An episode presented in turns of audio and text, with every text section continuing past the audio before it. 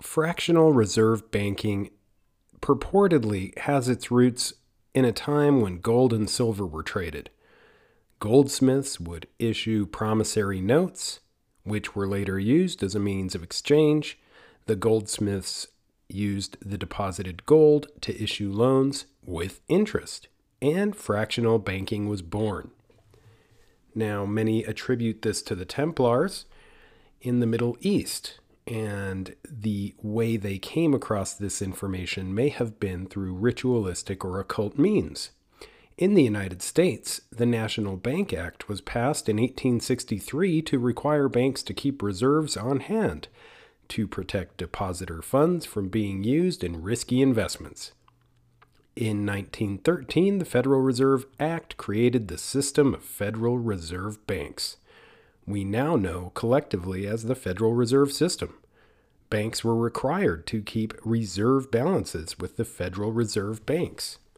Now, what is very interesting about all of this and what it has to do with us today is that JP Morgan was a major player in the Federal Reserve. He is the man who funded the building of the Titanic, and he's also the man who canceled his long awaited journey just hours before its proposed departure. What does that have to do with the Federal Reserve? Well, three of the wealthiest men on earth, whom were against the creation of the Federal Reserve Bank, happened to be invited on board for its maiden voyage. It then headed full speed into a known iceberg field with less than half the requested lifeboats and no red signal flares, no Rothschild or Rockefeller on board, and it sank to the bottom of the North Atlantic Ocean. Less than a year later, now that the wealthy opposition was out of the way, the Federal Reserve was created, and the USA was turned into an incorporated business with its own business ID number. It's true. So, Mr. Benjamin Guggenheim, who opposed the Federal Reserve, Isa Straus, who opposed the Federal Reserve, and Jacob Astor, who opposed the Federal Reserve, disappeared to the depths of the sea. Today, these men would be worth $11 billion. All three were aboard the Titanic when it sank. All three died that night. And the Federal Reserve was born. So, we have a system that relies on fractional reserve banking. The problem is, it is quite interesting how this works. The reserve requirements for banks under the Federal Reserve Act were set at 13%, 10%, and 7%, depending on the type of bank in 1917. In the 1950s and 60s, the Fed has, had not set the reserve ratio as high as 17.5, and it remained between 8 and 10% throughout much of the 70s through 2010s. During this period, banks with fewer than 16.3 million in assets were not required to hold reserves at all. However, banks with fewer than 124.2 million in assets but more than 16.3 million had to have a reserve size of 3%. And those banks with more than 124.2 million in assets had a 10% reserve requirement. See the problem here? Worst case scenario, let's say you do have to keep 10%, you can only give 10% of the people their money back, if at all. And it is not a system backed by precious metals, such as gold, which means it is prone to many problems. On today's podcast, we have a gold expert. We have someone who has worked in the financial system in New York. He's a pro that's going to explain what the problems are where we're headed, how, if at all, we can stimulate the economy or at least prepare and batten down the hatches for what may come. None other than Dr. True Ott of Mother Earth Minerals. It's also a company that I 100% stand behind. I use their products on a daily basis. and I highly recommend going to MotherEarthMinerals.com. My other serious recommendation is if you haven't gone to HeroParanormal.com or Patreon and searched for Hero Paranormal, you are missing a ton of content behind the paywall. So please head on over to heroparanormal.com for just 5 bucks a month, less than 1 coffee a month. You can get all kinds of preparation and interesting information. And although I don't give financial advice, this is my opinion and the opinion of Dr. True Ott, who has a lot of expertise when it comes to gold, gold backs, which are an interesting new commodity, and the banking system, as he worked in finance for many years. You can also get a ton of phenomenology, cryptozoology, ufology, and all kinds of other interesting topics having to do with secret societies at heroparanormal.com, aka the Hyper Anomalous Esoteric Research Organization podcast. Get behind that paywall at Patreon and search for Hero Paranormal. Well, buckle up. This is going to be a heck of a ride into wild territory.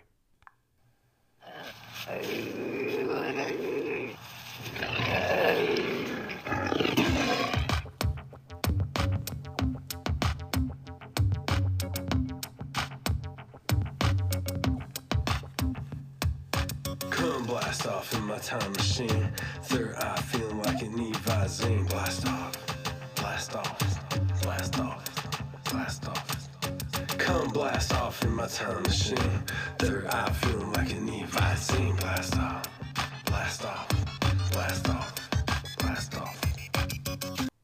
blast off on another epic episode of the Hyper Anomalous Esoteric Research Organization podcast, aka Hero Paranormal, broadcasting from just south of the old Bigelow Ranch in the Uinta Basin of Utah. My name is Ryan, the anomalous ambassador of the airwaves, bringing you an epic, financial, interesting, dark episode tonight. We have none other than gold expert Dr. True Ott. I could go on and on about his legitimacy, what he does, and everything that he does for so many. But instead, I am just going to bring him right on and we're going to go right into this bank run situation and the financial collapse that may await. Dr. True Ott, welcome to the Hero Paranormal Podcast. Well, thank you so much, Ryan. It's a pleasure being back with you. My goodness. Are the times getting crazy or what? This is beyond belief, actually. And I, you know, the first person I thought of when this was all happening was you because you've told me for so long that this was coming. And, you know, that the system, the Federal Reserve and the fractional banking reserve system, does not really have our best interest at mind. I don't know how in the world we're in this position, but it seems like we're here. Well, we are because, you know, humans tend to, to be creatures of convenience.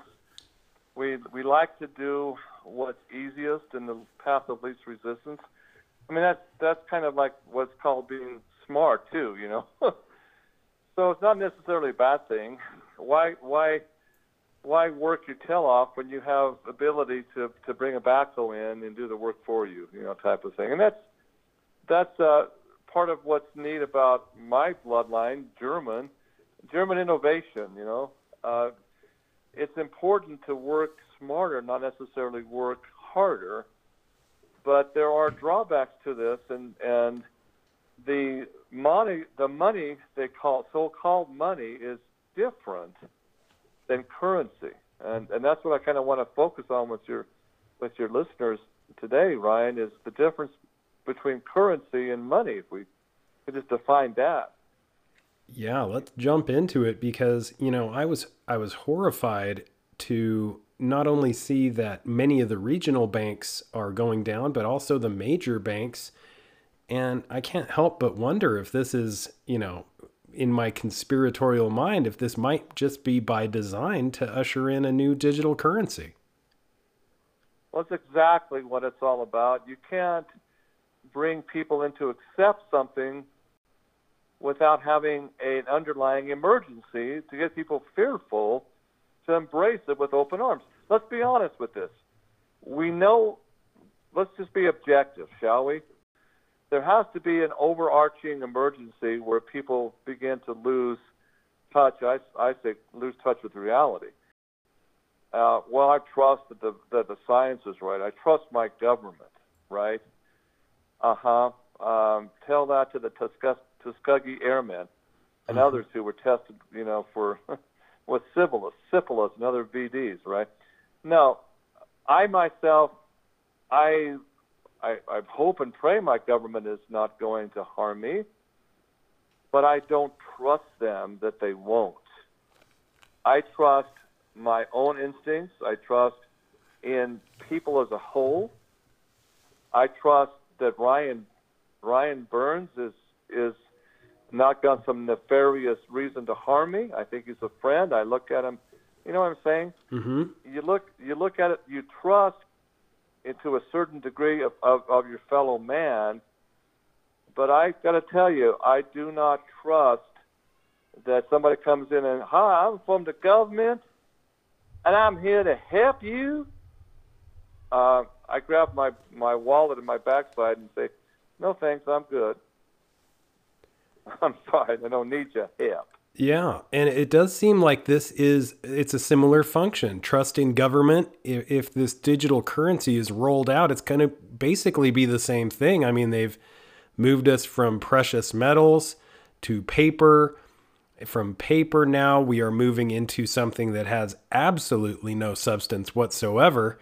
And that kind of brings up something that you're familiar with, which is uh, not only the precious metals, but also something new and interesting, which is the gold backs. How, how do we attack all this? Okay, first we define what money is versus currency, okay? First of all, let's define currency uh, because we all know what that's in our wallets and our purses to some degree. We have these little pieces of paper. What's the difference between a $1,000 bill or a $100 bill a five dollar bill or a one dollar bill? Aren't they the same size of paper? Are Yeah. they is the same amount of ink put on them? The only thing that makes them different is that everybody accepts the numbers on them. Okay, Mm-hmm. the banks the banks understand an allowance is not counterfeited as long as you see the the the strips and things in it, the anti counterfeited. It's all if it's all legitimate, everybody accepts that. Okay, the banks accept it. Uh, the government will accept it because they made a contract with the private Federal Reserve, which is private, ladies and gentlemen. It's not public whatsoever. They have a contract with the Treasury. But it's a private for-profit corporation like Federal Express is, right? So the confidence is simply I can go take that $100 century bill and buy $100 of groceries if my if, if if if my grocery store will accept cash. All right, I can pay for whatever I need because everybody accepts it. That's what is called fungible. In other words, it's the same value in your wallet as it is in my wallet or my wife's purse. Everybody recognizes that and accepts it, and everybody accepts it, even internationally. You know, I've traveled abroad enough, and and a lot of times people, especially certain uh, countries, will rather have a U.S. dollar than a peso or a mark or what have you. Okay, because it's because it's recognized universally. So that's that's what currency is. If you took, let's say, ten thousand U.S. dollars and hundred dollar bills and put them away in your closet, hit them up for a rainy day. That is what the problem with currency as opposed to money. It's a valuation at that time you put it away. You see, but through a little thief called inflation, what that ten thousand dollars would buy in 1975 is a whole lot different than what it's going to pay for in 2023. That's the difference between currency and money. Money is a storehouse of real wealth, which is purchasing power. Okay? Mm-hmm. His, historically, money has always been. They started the Egyptians and the Phoenicians started stamping out gold and silver coins primarily, and they became a storehouse of wealth. Because if you have a hundred gold coins in 1971 and 100, 100 one ounce gold coins in 2023, you have an absolute storehouse of buying power that's preserved. Okay? Mm-hmm. Even though it might have the same amount, it may have might have ten dollars stamped on it. It's worth a thousand dollars or more today. You see, that's the storehouse of wealth. So that's the difference between currency and money. So gold backs are just like your paper currency in the fact that they're about the same size. The difference is they aren't backed by gold. No, they are gold. They are money, not currency. That's the big difference. Okay? Mm-hmm. And you, you bring up a very interesting point uh, with the Federal Reserve because, you know, I find it so odd how it is literally a business. And I find it so odd that the man who funded the building of the Titanic, J.P. Morgan, and who was all for the Federal Reserve, canceled his long awaited journey just hours before its proposed departure. And three of the wealthiest men on earth who were against the creation of the Federal Reserve Bank happened to be invited on board for its maiden voyage uh, Mr. Guggenheim, Straus, and Jacob Astor. And oddly enough, we have similar things with this Silicon Valley Bank where people like uh, Mr. Thiel, Peter Thiel, uh, removed his money just before it all came apart. And it does kind of seem as if some of these people are either very lucky or they know what's coming down the pipe. W- what are your thoughts of of this and do you think that this is funneling us towards towards this digital currency I have a little bit of uh, cryptocurrency and I was horrified at how much it went up. And, you know, my fear of cryptocurrency is that there's nothing to show for it versus these goldbacks or precious metals. My advice to anybody listening to this is into crypto. My advice is to cash it out to, to Federal Reserve notes and as soon as possible get it into gold back. Or if, if you don't really like gold back, concept, then get it into as much as you can into what's called junk silver, which is simply pre 1964, 1965 issue gold coins, dimes, quarters, half dollars, dollars. Those that's fungible store of wealth. You can you can put it in your in your safe deposit box or put it anywhere safe in your home safe or whatever and it's always going to retain its value. Is it's what's called money, not currency. And sorry, cryptocurrency is fun to play around with. You see a spike, but it's nothing but really uh, uh, some debit entries and what's called a non-fungible token (NFTs).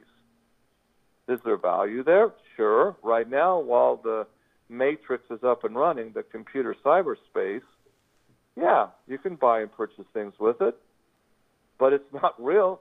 Uh, where are you going to, you know, you're going to print out a, a non fungible token? No, it's it's only in cyberspace, the metaverse, where it's real.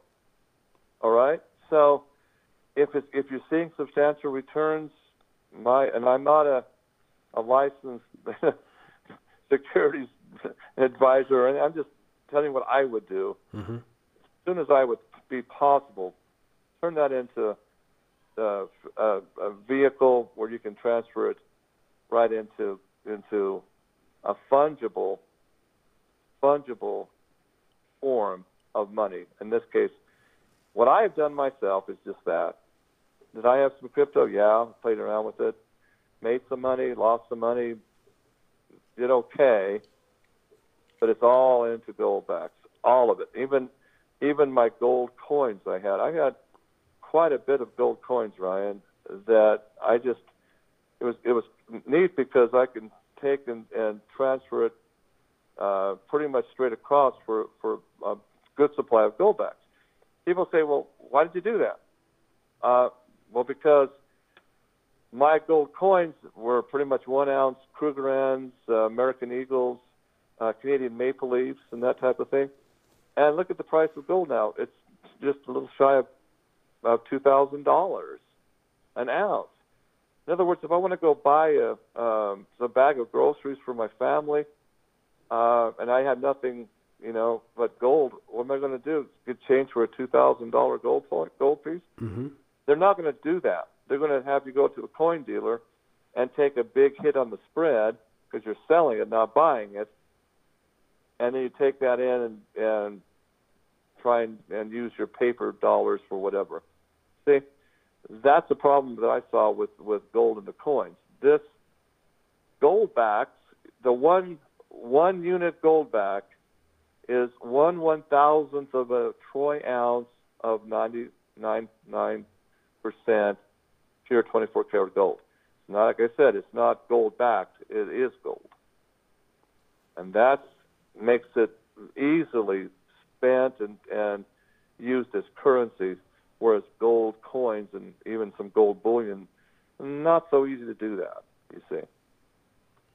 Yeah, and Utah is in a interesting position when it comes to gold backs among some other states. Can you explain to listeners what that is and, and what's taking place in the gold back market?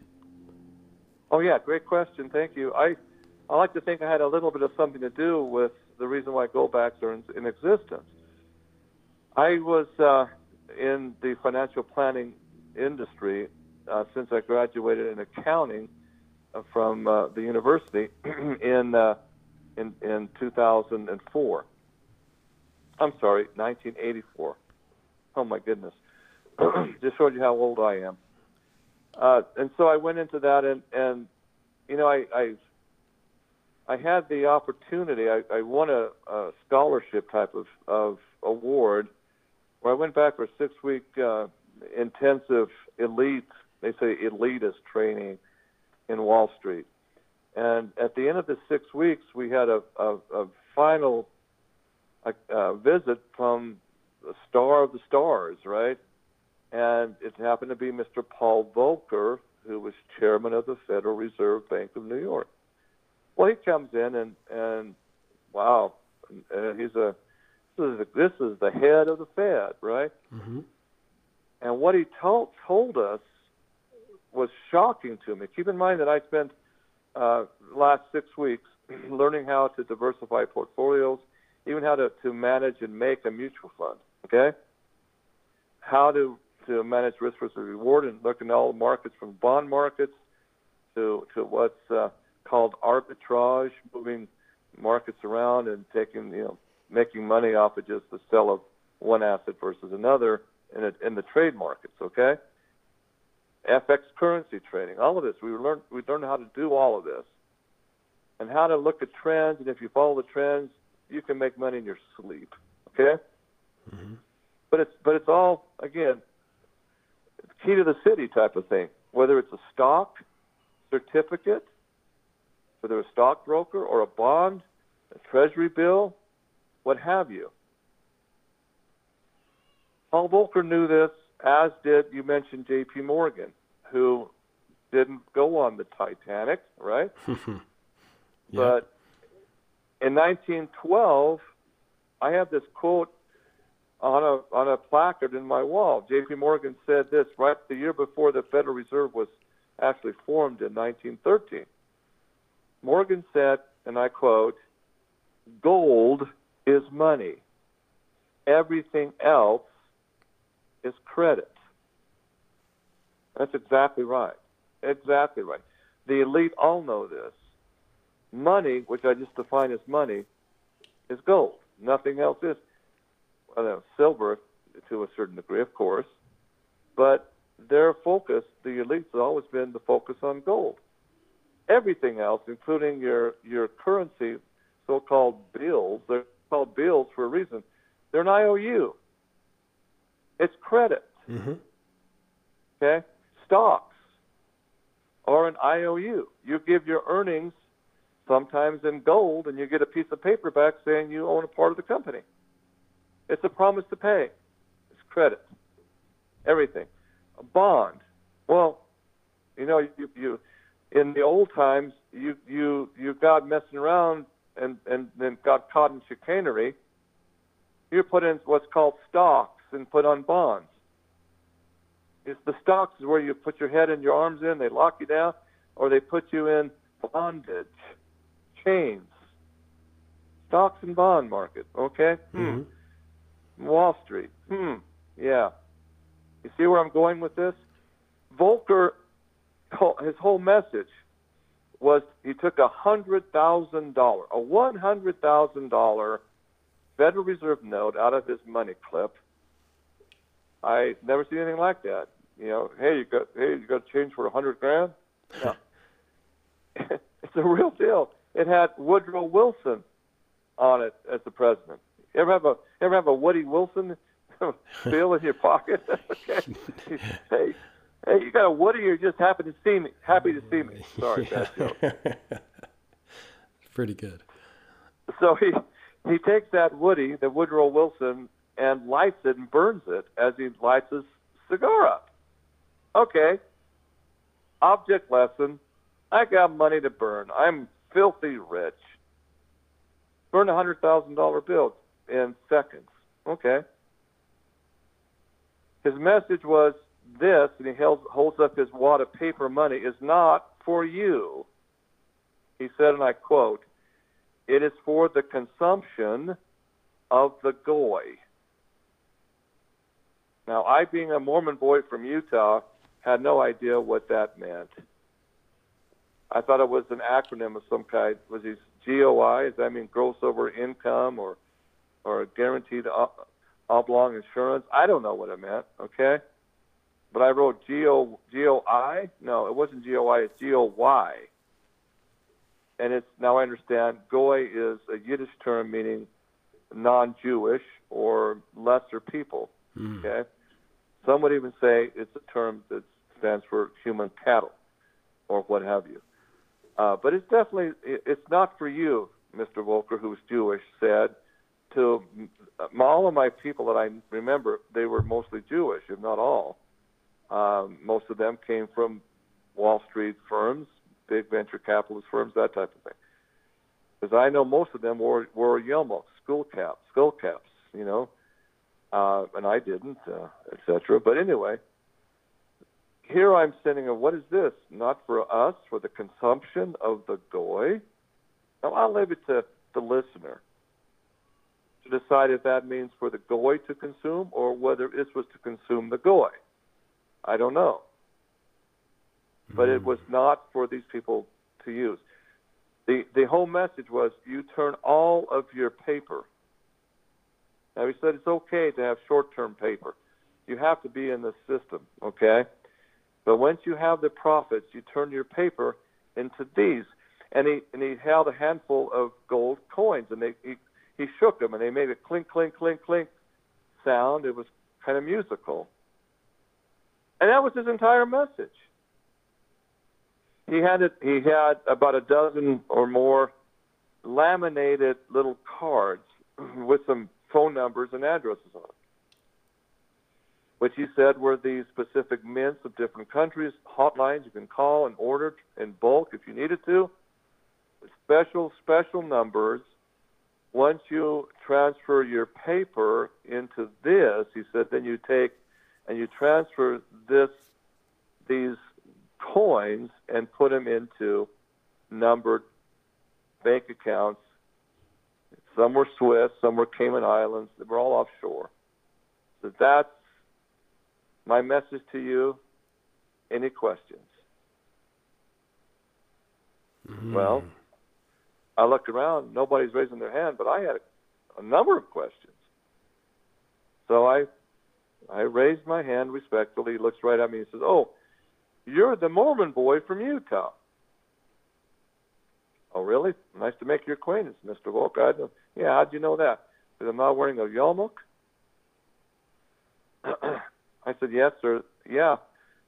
My question is we spent the last several weeks learning how to diversify and manage risk and, and do risk portfolios based on risk versus reward.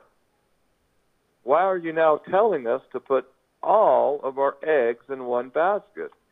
Why shouldn't we diversify our holdings in accounts? That's my that was my question to him.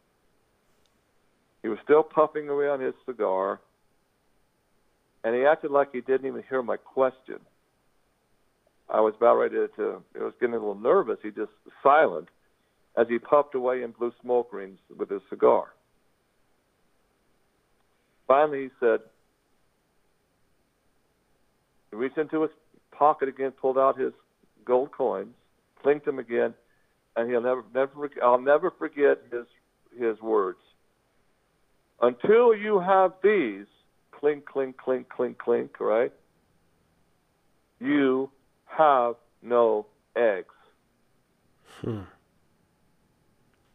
Unbelievable. That's what he said, and goes back to what J.P. Morgan said in 1912. Gold is money. Everything else is credit. See, the elite know this, Ryan. I knew this then, and I never forgot it because I thought, I'll tell you, I'll be honest with you. My initial knee-jerk reaction was, this guy is is an old school fogey. He's as fogey as a stogie, right? Mm-hmm. He's out of touch with modern. I, I was I was so brash and comp, self-confident, and cocky. Oh my goodness, I'm going to go make millions now that I know the secrets, and I'm going to diversify my portfolio. This guy's nuts. I'm not going to put it all into this metal. That's not exciting. Not romantic. So I ignored it. I really did.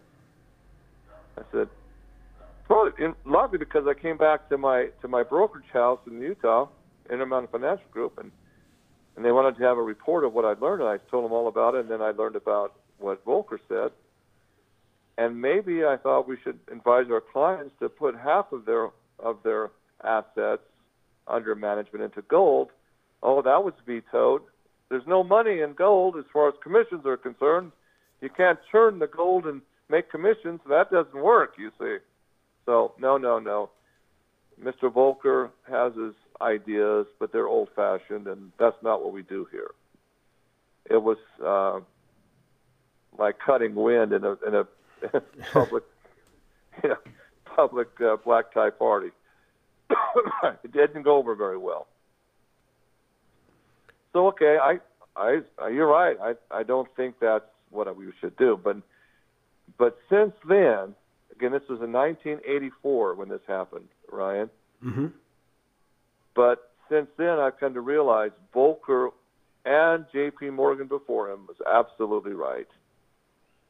Okay, there's a company called I, ITM Trading, who I know very well. They they do all their 99% of their business is basically putting and uh, uh, putting in pre 1933 U.S. gold coins. They they they market those into you know large scale retirement holdings because they show that nothing, no mutual fund or anything else has even matched the rate of return of the numismatic values of these pre 1933 gold U.S. Eagles. Period. They are that valuable and that tradable. If I'd listened to what Volcker had said and done what he said in 1984, I'd be a multimillionaire today. Because I put so much into the stock market, I lost so much here and there, risking things, and I I took a big time bath at the when the housing bubble crashed, the subprime mortgage crash of 2008. I I I took a beating. Okay. If I had not done that, and if I'd done what Nick Volcker had said, you know, hindsight is 2020. I'm telling you, I'd be a multi multi millionaire today. He was exactly right. The final thing he said as we closed up, and after he said that about you have no eggs. I mean, I asked him, "What isn't it like putting all your eggs in one basket?" You know, no. You unless you have these gold coins, you have no eggs. The final thing he said was he took out another hundred thousand dollar Woody Woodrow bill, and then compared it to a one dollar George Washington. And he said, It may not happen in my lifetime, but it may well happen in your lifetimes. The people I work for know and have told me that at some point in time, this, but he held up the $100,000 Woody, will be equal in value to this, the George Washington. In other words, no, no difference in $1 and $100,000. That, that caused nightmares with me at night. I said, well, how could that happen? What are they really planning to do that? now we see that that's a very real possibility. You know, the same thing happened in the Weimar Republic of Germany after World War One ended. Okay, the German mark, which uh, uh, uh, was so valuable in all of Europe, was basically the premier currency there in Europe.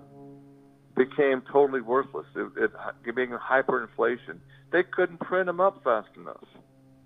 Fell hyperinflationary cycles uh, during the 1920s in Europe. The employees were paid not once a day, twice, sometimes three times a day, so they can get to the to the baker, to the, the butcher shop, and get their food before the price went up the roof again. They were carrying, they were carting wheelbarrows full of paper marks to trade in for a loaf of bread. A fact. That's what what what Volcker was talking about. There'll come a time where the United States currency will be just like the Weimar Republic. It's called fiat currency. Fiat meaning it's only valuable based on government decree. Government says it is, therefore it is.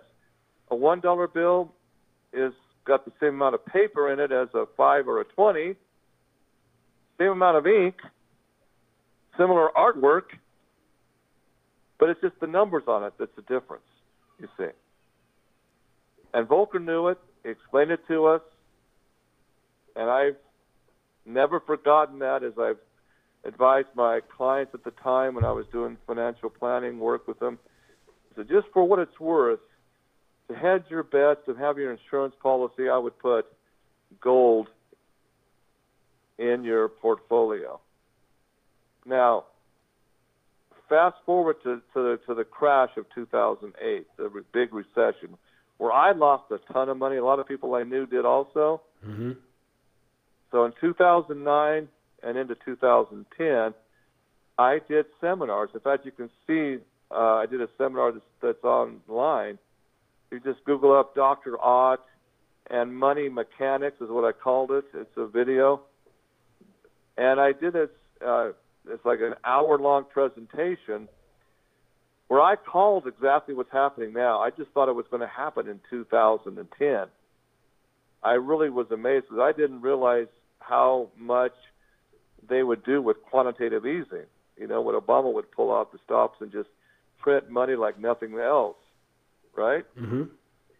Flood the flood the people with market. And so, what I was saying in 2010 is what I see happening right now in a in a big big way. You can't print more money to solve the problem anymore. You can't really take out and do what's called quantitative easing any longer because why? Internationally, it's all rupturing. I have uh, friends uh, overseas who visited places like Tehran and Iran and places in the Middle East, uh, uh, Abu Dhabi. They are taking U.S. dollar bills and burning them in the streets in bonfires. That's what's happening. Okay? The dollar bill is no longer revered. It's not. That's what's that's a fallout from when we pulled out so gloriously from Afghanistan and left our personnel and people behind for the Taliban to take over. That's in the message to the Arab nations. America betrayed Islamic brothers. Okay? And that was a big problem for America's overseas.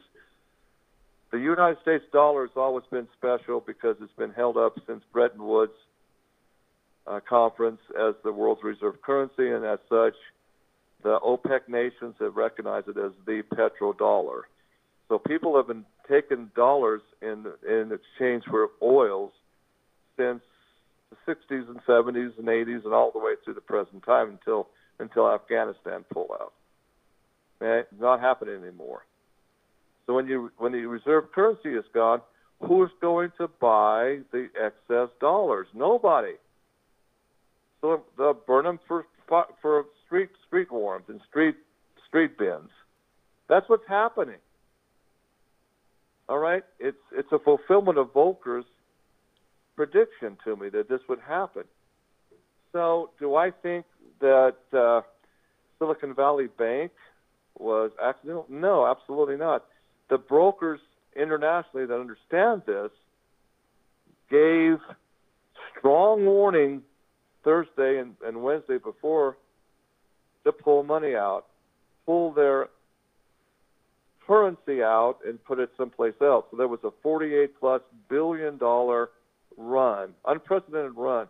They couldn't fill they couldn't fill the the, the withdrawal orders fast enough, and so the regulators had to come down and shut it down. So normally, FDIC insured banks cover up to two hundred fifty thousand dollars in deposits, right? The problem was the vast majority of depositors were Silicon Valley startups with millions and millions of dollars in some cases a couple billion. They were mostly tied to a little country in the Middle East called Israel. There are startup companies like um, uh, Samuel Bankman Fried's buddies, okay? Mm-hmm. So they began to pull out, and the word spread, and before long, the regulators had to come and shut it down. But Mr. Biden, for the first time ever, said, Oh, no problem. We'll guarantee every depositor, even the big boys, not just the people with less than $250,000. Jeez. Now, why did he do that? It seems like a favor to me. Well, could it possibly be that the big hitters were buddies of Hunter, mm-hmm. his son, which are tied to the Ukraine accounts and all of this? See, when you understand really the, the secret behind this, the whole Silicon Valley Bank thing and Signature Bank – uh, with its heavy leanings toward crypto and all of this, if these institutional bigwigs had their money lost, it would be a ripple effect uh, to affect places like Credit Suisse and other big international banks, which are more into laundering drug money, right, and securing it in safe havens than any, anything else.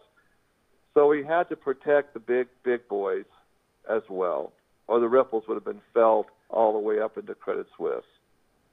Okay? Hmm. So, what does that mean for us now? Why the big run? You see, who advised to get the money out and why? Those are the big questions. Because when you look at it objectively, Silicon Valley Bank, SVP, B, was 15th largest bank in the country. Over $200 billion under management. Where did it all go? See? Mm-hmm. Electronic startup, is its book valuations. Signature Bank was mostly crypto based. You know that. So it goes back to what Volcker was telling me and my friends in, two, in 1980 and 4. It's going to happen.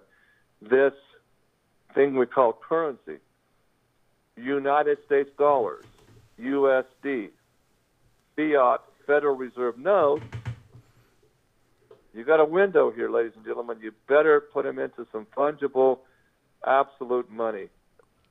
And that's why I recommend so highly this gold back. It's it's a it's the right product for the right time, and I can't I just can't emphasize how important that is right now. And that brings that brings me to a, a, really important question, which it seems that people are so complacent that we are a little bit late on the calendar on this one, but there is still time, as you said. And you know, looking back throughout history, even before the Great Deluge, twelve to thirteen thousand years ago, there is historical evidence for civilizations mining gold, you know, 200,000 years ago. And when when you look at that and why it had value then, you have to seriously contemplate our situation now when we are trading in paper and credit cards and everything is based on debt. There's no real value as you said. I'm hoping you can tell listeners where they can purchase these goldbacks, secure something more that is uh, tangible and a type of currency that will help them get through this? Oh, you bet. I'm. I am a. Well, you probably guessed. I am a, a goldback dealer. I. You asked, and this kind of goes into the other question I didn't quite fully answer. Where did this all begin? So, uh, I'm sorry for not answering more more succinctly and quickly. Let me let me dovetail into both questions. Okay. Mm-hmm. So, in 2000, after this whole fiasco with the with the uh, housing bubble or the the subprime mortgage bubble, I should say, collapsed, I was the only thing I really had that was asset was my gold and silver that I had, I had positioned myself pretty well with, so I had that to fall back on. And so, some of my larger accounts are that I that I counsel to do qualified funds. I mean, start up a, a, an IRAs and Keoghs and 401ks, right? Profit sharing. I went back to them and I said, based on what we saw, you know, with the this recession and the, you know, the the, the subprime collapse, what I would recommend is now, you know, now Congress has passed laws where you can put all, if you want, all of your all of your assets into gold and silver inside of your qualified accounts. So I went back to some of my clients, and there was one one firm that had uh, over 100 employees, and they amassed darn near a million dollars worth of in in their paper accounts uh, in their qualified 401k structure. Okay, so I went to the owners of the company. I said, "Look, what you can do now. You can. I really seeing as how you know same thing we're talking about today. Why not uh, put all of these into solid gold, put them in a custodial account of which I can put you in touch with, and just make sure you keep the the promise of the hard asset intact. You own this, but it's, you can't have possession of it until you retire. Correct? Mm-hmm. You have to have what, what's called an IR, IRS approved custodial account. So I I had brokered a million dollars roughly, just shade under a million, into gold and some silver, mostly gold, but but most little bit. So here I am brokering this deal with uh, a gold um, gold company, actually two gold companies here in Utah. And of course, we came in and says, well, you know, there's new state regulations. Anything over a hundred thousand dollar purchase, they need to have this information sent in. I said, well, that's none of their business, but if it's a law, fine, we'll do it. Well, they sent it in, and electronically, within hours after filling out the form, they were notified the the gold house before they could transfer payment that they had to collect 6.2% sales tax on that gold. And as you can imagine, I'm livid. I mean, I was making maybe one and a half percent on the float. I mean, fifteen thousand. That's a pretty good commission for the work that I'd done. But it to have the state take sixty-two thousand dollars for nothing, it didn't sit well with me, especially because we're talking money here, right? So I wrote letters to the. I says no, because it when I gave this information to the, they were saying, well, maybe we better rethink this whole thing, right? Mm-hmm. We'll keep it where it's at. That's sixty-two thousand dollar hit. I said, wait a minute. Let me work on this. So I began. I mean, I I went to the state tax commissioner in Utah, and I I says, what are you people thinking? What part of Article 1, Section 8 and Section 10 of our U.S. Constitution don't you understand? Where only gold and silver will be used for extinguishment for debt, for basically money. That's what Article 1, Section 10 of our Constitution talks about. This is not a commodity like, like oil or, or pork belly shares, okay? This is money. I says, would you would you have a problem if I put it all a million dollars into junk silver, which is still quarters and dimes and half dollars, all silver? It's getting changed from their dollars, but no, you recognize that because it's stamped in the U.S. currency. Mm-hmm. It's just taking change for a dollar. Are you going to to to, to charge 6.2 percent tax on junk silver? Their answer was yes. It's a commodity at this point. I'm saying, oh my goodness. Jeez. You know, it, it just didn't set well with me. So I came back and I did another chart for for my clients. Says, okay, look at what's the historical value of gold. Okay, so you take a 6.2 percent hit. Mm, Yeah, it's like a surcharge, but you'll probably get it back. And and they went ahead and did it anyway. But I had to pay our state government sixty-two thousand dollars. And they didn't take it in gold, by the way. You had to pay it in, in currency. so I said, "This is this is fundamentally wrong." Okay, so an attorney that I knew, a, a very skilled uh, common law-based attorney, he said, "You're right. I, I did. I was on talk radio shows explaining the problem and, and and grousing about it in a strong way. I said, this is just not constitutional. Even the state constitution, it violates that, in my opinion, right? So this attorney, uh, Mr. Hilton, wrote a bill and introduced it to the state legislature. It's called the Utah Species Act, where in, if you check it out, it, it was passed in 2011.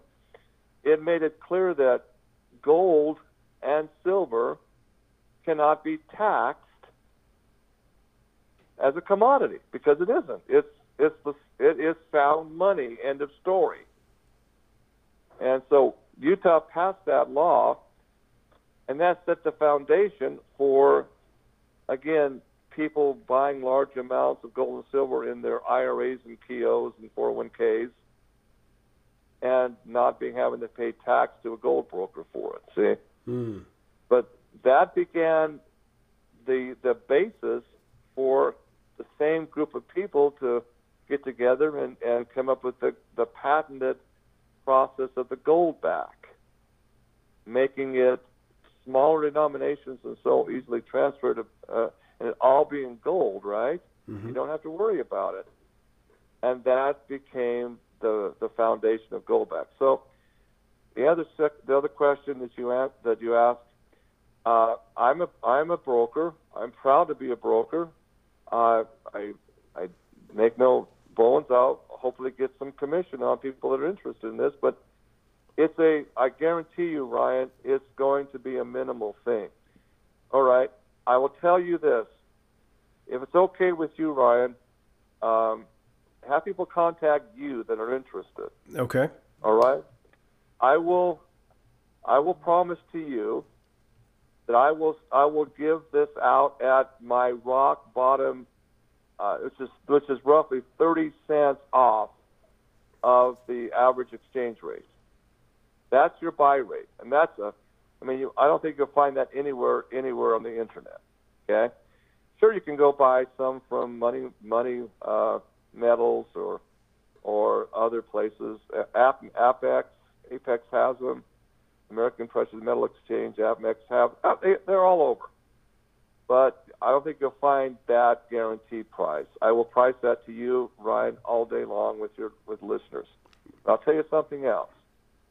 If you if you go into into bigger amounts, like if you want to put out some of your, if you go above fifty thousand in a qualified account, okay, hmm I will drop that another five five cents. I will go to thirty five cents below. That's a good deal. That is a good So- deal.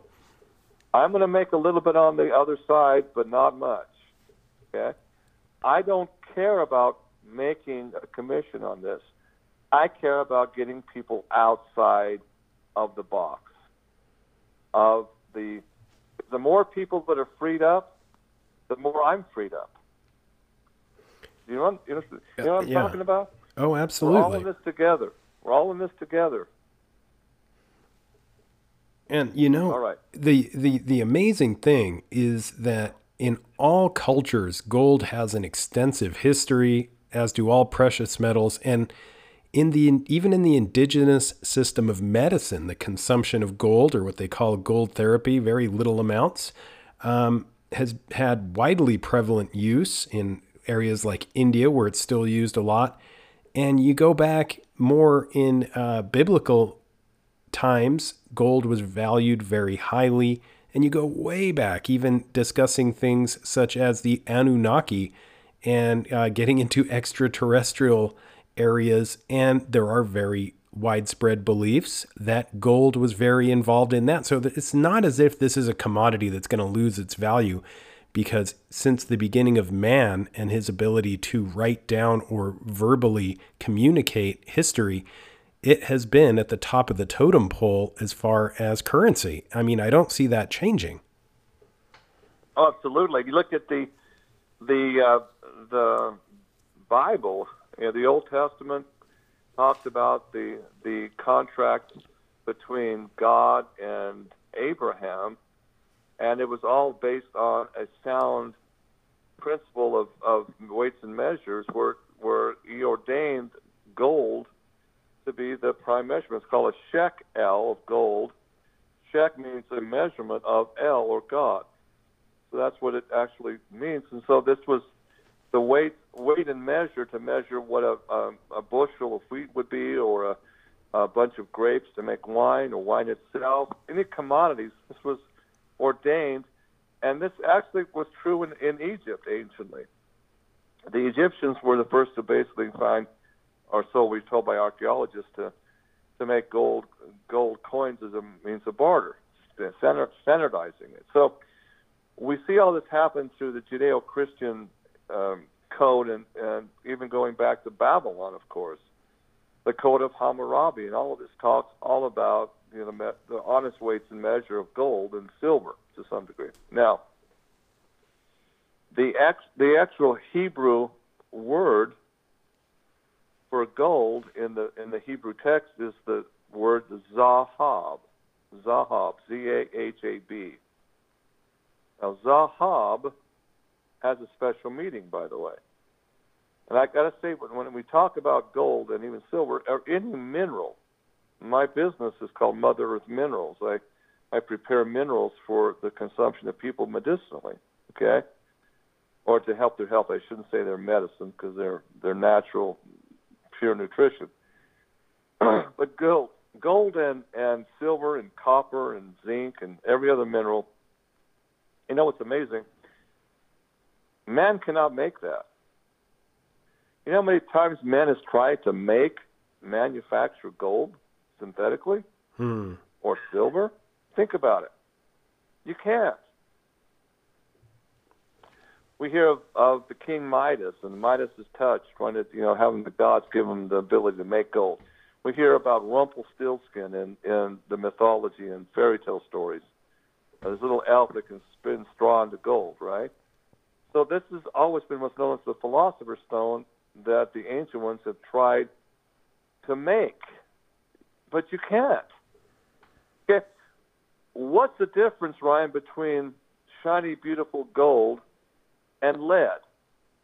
Lead weighs weighs the same, pretty much, than gold. Lead has one electron and its outer shell difference. That's it. You should be able to, to take away that electron or add an electron, as the case may be, a proton, and create turn lead into gold. You think it would be easy for a, a, a chemist to, to do that on the, on the on the micro scale, but they can't. You can't. It's it's it's got a firewall they haven't been able to break. You see?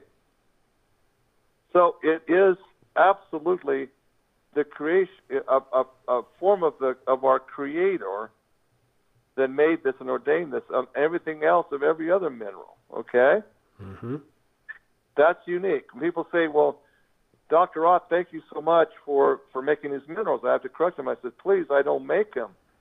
I just put them in a in a usable form and bottle them and label them." Okay, the Creator belongs. It belongs to the person who, the the entity that made this world. It didn't happen accidentally. Now, Zahab, it means there's three original Paleo Hebrew letters Zion, Ahel, and Beta. Those three things mean, mean something by themselves. When you combine them, it's a special message. Zahab literally means look to the one who is coming, who will be pierced for your sins and will come from the house of bread of Bethlehem. It's a covenant mm-hmm. word anciently. Holy mackerel!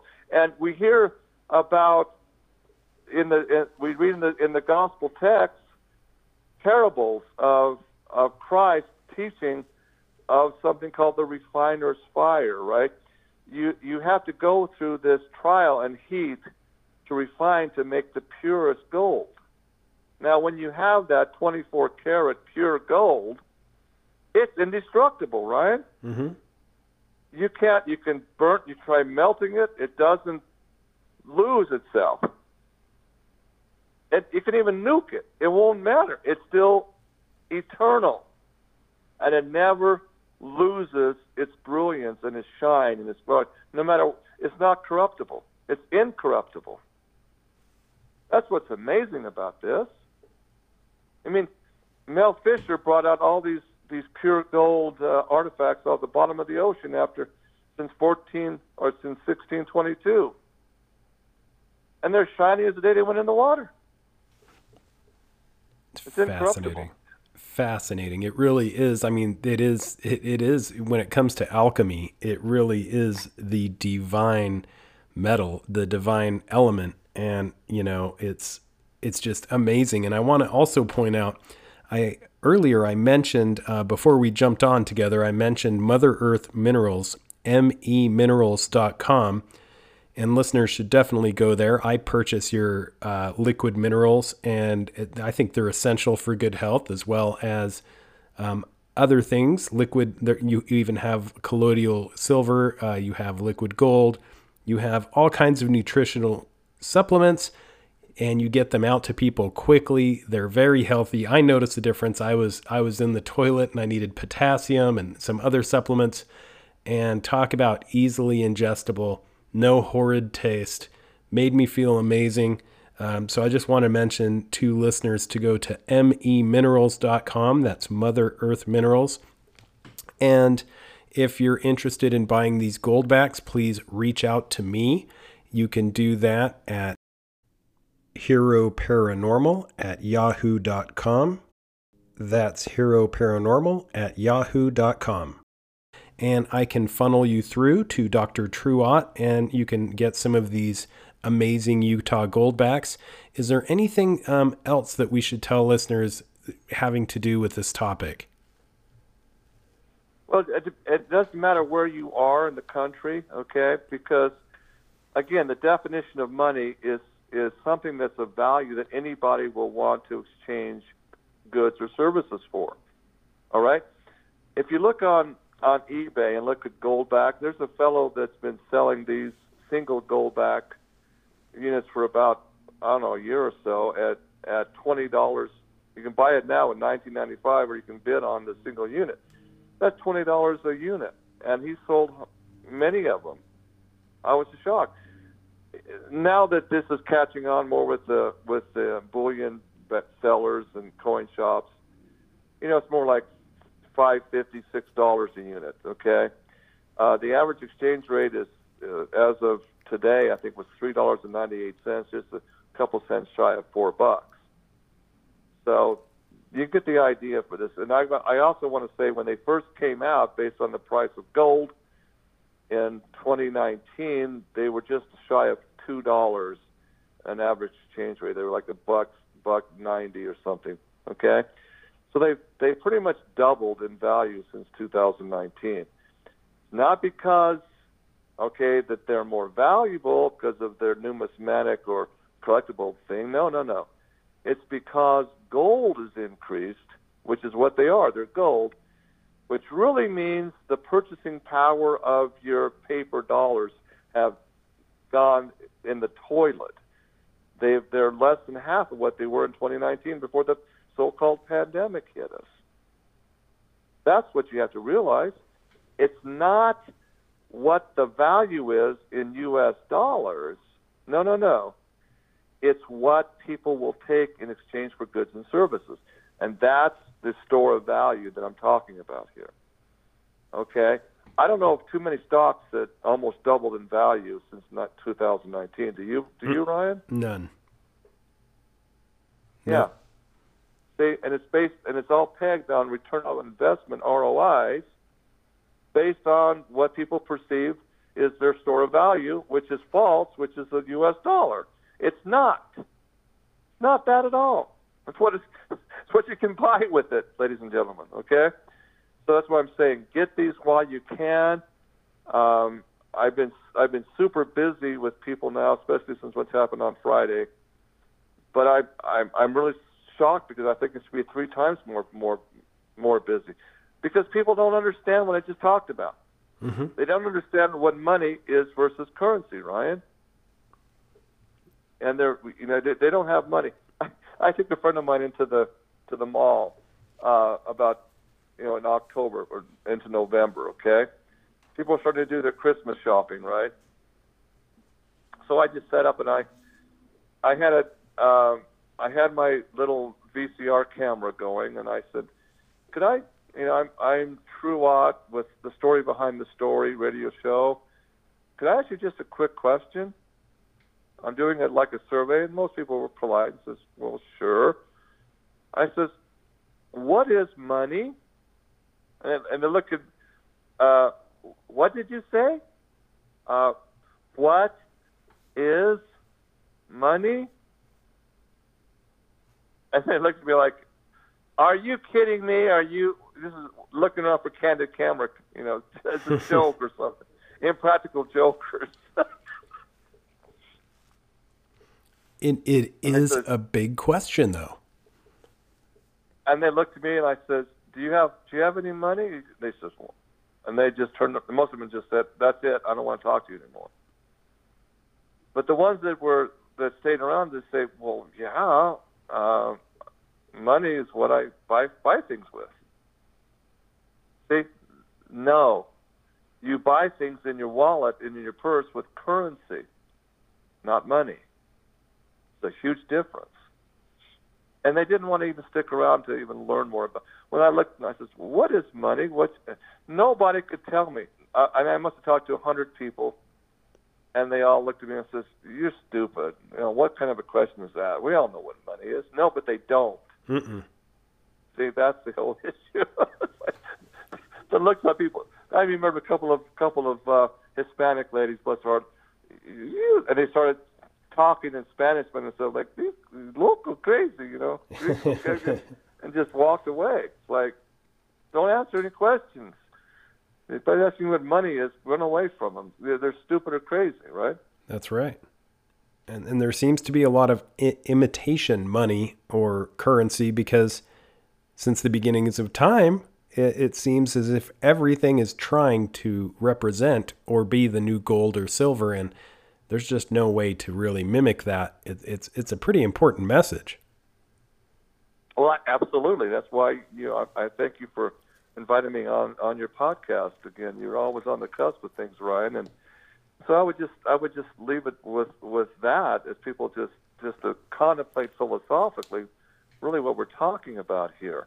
Okay, whatever people are willing to exchange is really the value here. Okay, so it goes back, and even though you may be listening to us in Alaska or even Canada. I, I've had some people on my radio show send me money uh, in the Philippines to send them to the Philippines because whether it's a peso in the Philippines or Mexico or what have you, would you rather have that piece of monopoly looking paper or a really shiny, beautiful, fungible thing? And you know what's happening? The, the guy that I, I sent about 200 USD worth down to the Philippines, he's like, people are just loving these. They love them because they look so, they look really cool. They're artwork. The, this brings us to the other pro- problem that we're facing with these, right? they do look like something you could frame. They don't want to give them up. They're hoarding them, mm-hmm. and I want people, I want people to be able to spend them and, and use them as currency, but even though they're money, uh, to buy goods and services, get them exchanged because they hold up a whole lot better than paper dollars. I mean, they're they don't they don't have you know viruses, bugs, and anything on them. No, gold is antibacterial, by the way. You know, you really, it's not filthy lucre. It's not nasty things where people can harbor disease in. No, these are gold and silver antibacterial and antiviral themselves, is the very nature of them. Okay, so you don't have to disinfect these, and they they no matter what, they are shiny and beautiful. I mean, you can put them in salt water, and they just come out looking like. I mean, they don't corrode. They're beautiful. So people are saying, "Wow." Um, in fact, my employees here at Mother Earth Minerals, I said, you know, I'll give you guys a choice. I'll either, you know, keep, you know, do your time cards, and I'll pay you in in gold backs, or we'll just keep it the way it is. And even though my employees love the gold backs, they say, well, I want to be paid in this because I don't want to spend. I won't spend these.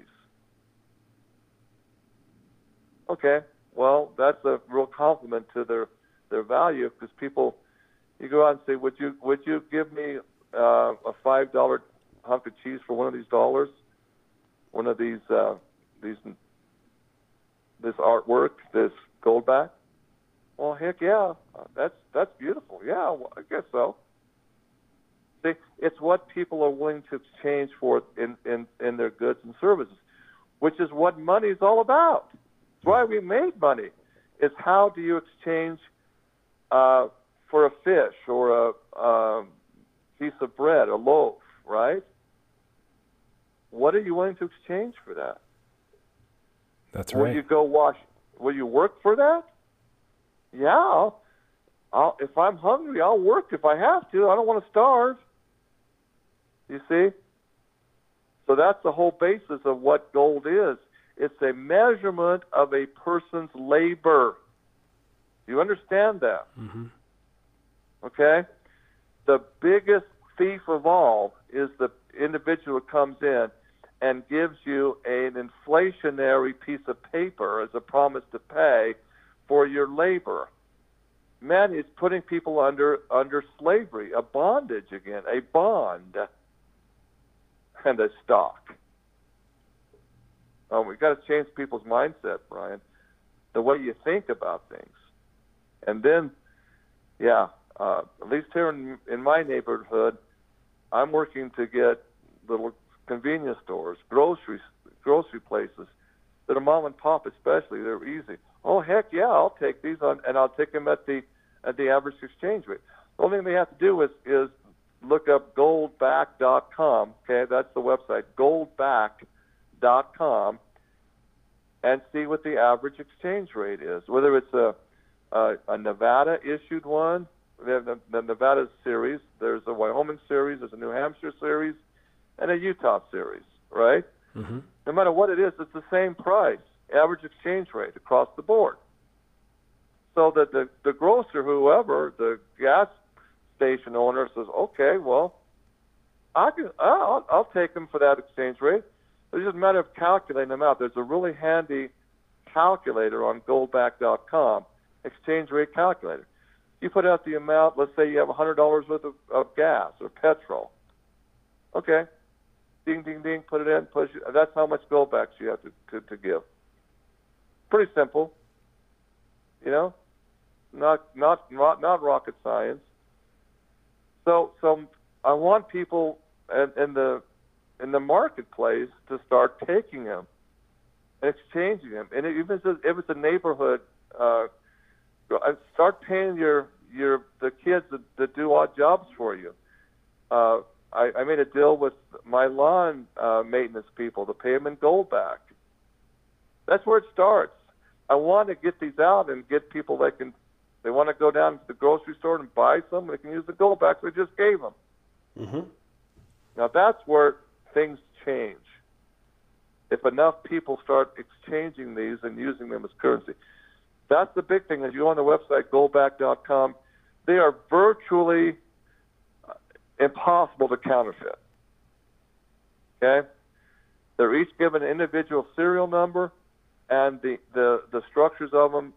Good luck trying to counterfeit those. You just really can't. It's impossible. It's a patent pending process.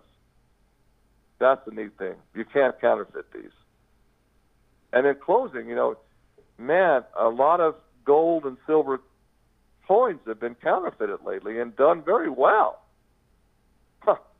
A good friend of mine put. I told him about about getting. I wanted to buy some some uh, silver eagles from me because I do broker with a with a company called Monarch Coin. And he says, okay, well, they're expensive. They're thirty, thirty-five, thirty-six dollars a coin. I says, yeah, because they're American Eagles, and people pay a premium for that because it's of the U.S. Treasury. All right. Well, I can get a I can get a, a generic round for about nine dollars less. Why should I want to do that?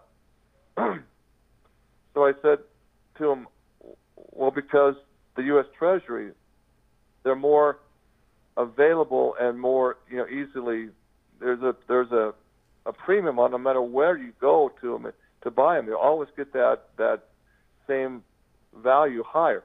Well, he said, ah, well, I I think I'll just look for generic rounds. Hmm. So you know what he did? He he found a place. he got them off of eBay, thirty thousand dollars. They certified that they were American Eagles. And so he, he gets them, and they were about he got them for about twenty two dollars a round instead of thirty five. And he was like, "Ah, you were trying to rip me off. I thought you were my friend. I I got these on on a special closeout on eBay for twenty two bucks. You're trying to make all this money on me." And he got he's I said, "I thought you were my friend." I said, "I won't tell you his name." I said, "No." I, you know, I'm I'm dealing with Monarch Coin and another coin dealer. These are legitimate. Well, he got them. Let me tell you, Ryan. They came just to what's called a monster box, right? Mm-hmm. They had the the green lid on the plastic. Uh, it looked, boy, it looked legitimate. Oh my goodness! I was wondering how in the world this this guy must be really hard up to sell these are almost half price. And I was thinking maybe I ought to go buy a bunch because my goodness.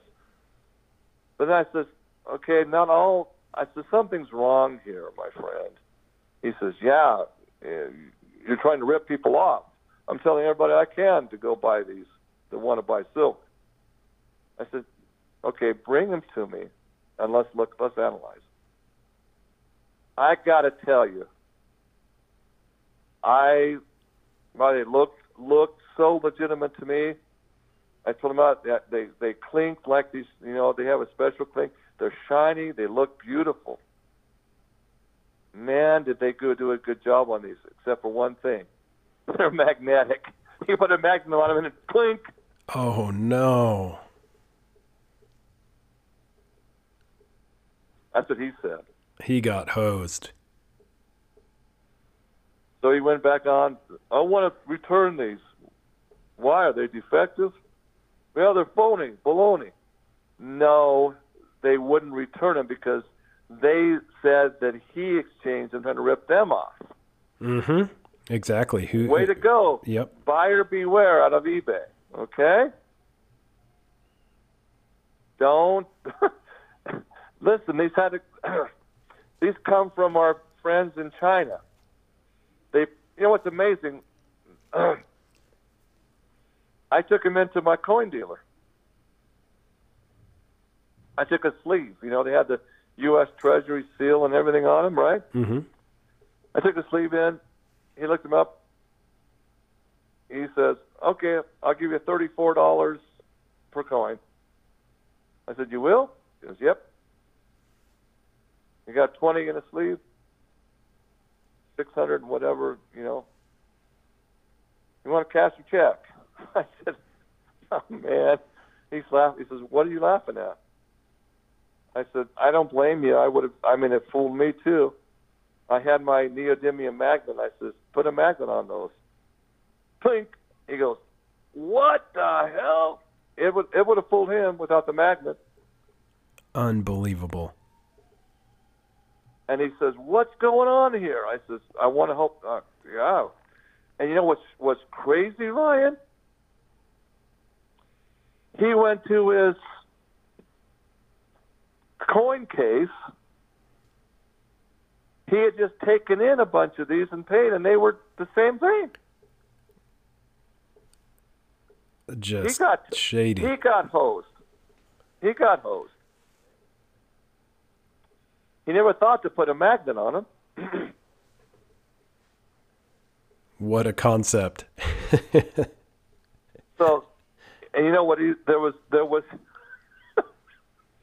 there was another fellow. He actually put him on some of his. There was a couple of of gold eagle, you know, the smaller gold eagles that he just bought from the same guy, and they were like eighteen seventy eight. He paid him. He he said there were three of them. He paid him a, a you know, the price of the gold. And those were magnetic too. Whoa, they are getting good. China is getting good at falsifying. really everything. good. Man, was he he was he was happy and thankful for me up on one end, but sick on the other. He says I can't very well go back and you know because I think the guy was probably duped him as well. He was, but he didn't. I just says I know this guy. I, he's not a shyster. He's a he probably took him in for somebody else and paid somebody else. You see? Mm-hmm. Yeah, and that's the difference. You're somebody I know and trust, and and and and these these people on eBay, etc. A lot of these fly by night places are not. I bet you even Pawn Stars, and you know the, the History Channel boys down there at Vegas. I would be surprised if they maybe they would catch it because they probably have magnets on these because they're they're pretty up on things. But man, oh man, I don't think most people would catch that. It sure fooled me. It's I thought, well, let's it's just I just thought about putting a magnet on. it. Could clink. It stuck to him even through the the plastic treasury sleeve. ooh, what amazing! It- it's scary. It's scary what people are getting away with, and I, I just can't thank you enough as we wrap up here uh, for coming on, sharing your knowledge and experience. I will definitely send any listeners your way um, that are interested in buying something that is more conducive to weathering the storm. And um, yeah, uh, definitely look forward to hopefully talking to you again. Is there any closing comments we should we should end with? No, just uh, just get these. You'll love them. Uh, the, if you if you're not really looking to spend them, if you want to hold them, I would say go 50 the 50s, which is 50. You can feel the weight of the 50 50 units. Okay, it's literally the same exact weight as a you know 51s. In fact, I have a friend who's an engineer um, who I showed all this to, and he thought, well. I have about uh, I had about ten thousand dollars worth, and I was showing it to him. He says, "I'm gonna let's let's analyze these." And so I should have made I'll probably make this into a video, Ryan, because he he has as an engineer he has a very precise to the half gram scale. He measures things with his when he does he works for uh, Thiokol, okay, and so he has a very precise measuring scale, electronic he put one gold back and measured the gram weight which is indeed one thousandth of an ounce to the to the gram. Exactly what it says on on the on the face. And then he measured a hundred other ones, and they were all identical, no up or down. Then he measured the fives and the tens and the twenty-fives and the fifties, and they were all identical. He was mightily impressed. He says, "I would like to help you, you move these. I these are great." But he was he did he didn't believe that this could all be uniform. But he found out they were, and so he's yeah he's all on board. And I I appreciated it. I didn't think to even you know measure the exact weight of each one of these, but it's it was exact, and that's the the the neat thing about how these are manufactured. The, the computer generates them. It's a patent pending machine process, and it is absolutely awesome. So yeah, um, get people if you people are interested in ordering these. Don't wait. If you want to test the water before you jump jump in, fine. Get some. We'll ship them to your door. We'll actually you know box them and insure them through probably UPS, the brown guys. But they will come right to your door, and the the only drawback, Ryan, I got to tell you this, and um, Goldback will not issue them unless the money is in hand. Mm-hmm. Okay, they won't send them to you and, and even put on a credit card. It has to be, you know, they only take Federal Reserve notes in exchange, and every time I do that, I feel like I'm ripping them off. I said, "You're actually taking this filthy money and giving me these shiny beauties." He said, "Well, that's the only way we'll take them." So we have to work something out with that. People want them. Uh, I would say um, have to work something out where people have. There's have to be a little bit of a trust because uh, we have to have the wire, and then we do have to certify it, and then as, as it clears into into the into the currency, we'll change it for the money. So there's, and I've, I've done a few people uh, that are substantial, over a hundred thousand dollars, and they didn't want to do it all at once. They did, you know, in ten thousand dollar increments, and they tried one. You know, they trusted me, and it, it's just a, you know, I don't know how else to do it other than just take an armored car to your door and change it that way. Okay, you see what I'm saying? Mm-hmm. Yeah, um, we can make it anyway, happen. Absolutely, yeah, make it happen. But it's, I mean, once you have these, like I got people all the time now saying, I feel so, I feel secure, I feel safe with these, you know, in my possession now, where I didn't feel that way uh, two or three months ago. Okay. That sounds great. Thank you, Dr. True. And um, I hope to talk to you in person uh, one of these days soon. We'll talk more about that later. But thanks so much for coming on the podcast. You bet. My pleasure. You're, you're always uh, on top of this. Great stuff. Um, yeah. Um, let's just do it, they, people. And it's something that I guarantee you you'll be happy with once you get them in your possession. Okay? Okay. There we have it.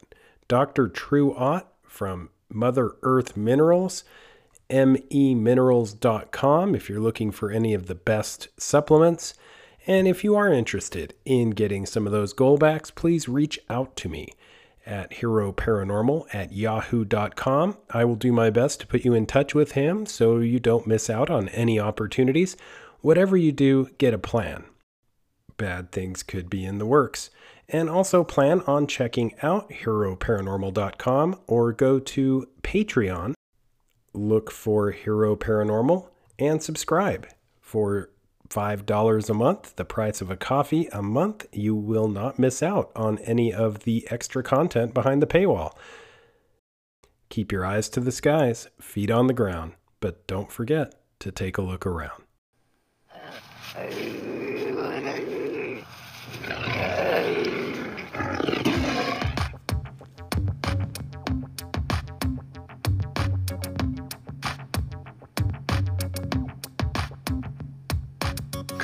Blast off in my time machine. Third eye feeling like an Evazine. Blast off, blast off, blast off, blast off. Come blast off in my time machine. Third eye feeling like an Evazine. Blast off, blast off, blast off.